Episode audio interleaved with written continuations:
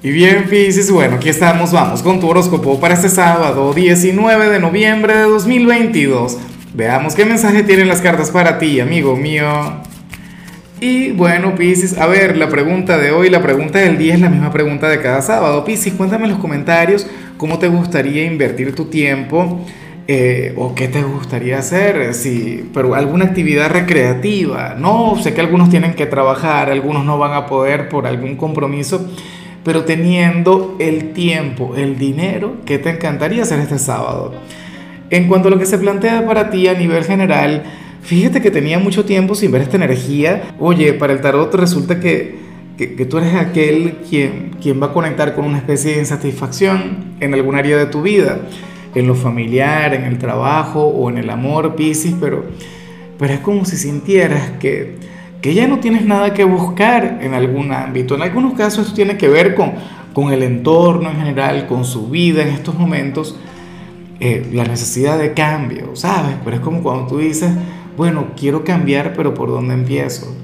O, o qué sé yo, el hecho de reconocer que a lo mejor te estás aferrando a algunas cosas que, que, que ya no brillan como antes. Y de ahí la necesidad de, de ir por algo mejor por ello la necesidad de transformación, o sea, aquí no sale el cambio, aquí no sale la transformación, pero sale la necesidad de eso.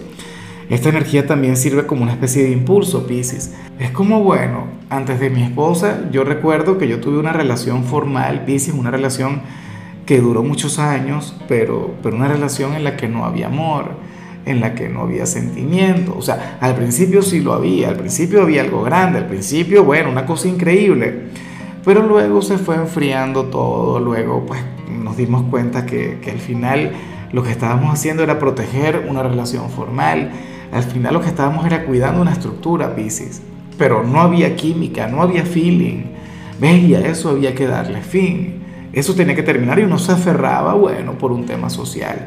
Y aquí eh, también me ocurrió alguna vez en un trabajo, un trabajo que me daba estabilidad, que me daba dinero, que bueno, yo lograba resolver cualquier cantidad de cosas, pero no me llenaba como persona. Llegué a un punto en el que dije, ajá, pero ¿qué más puedo exigir acá?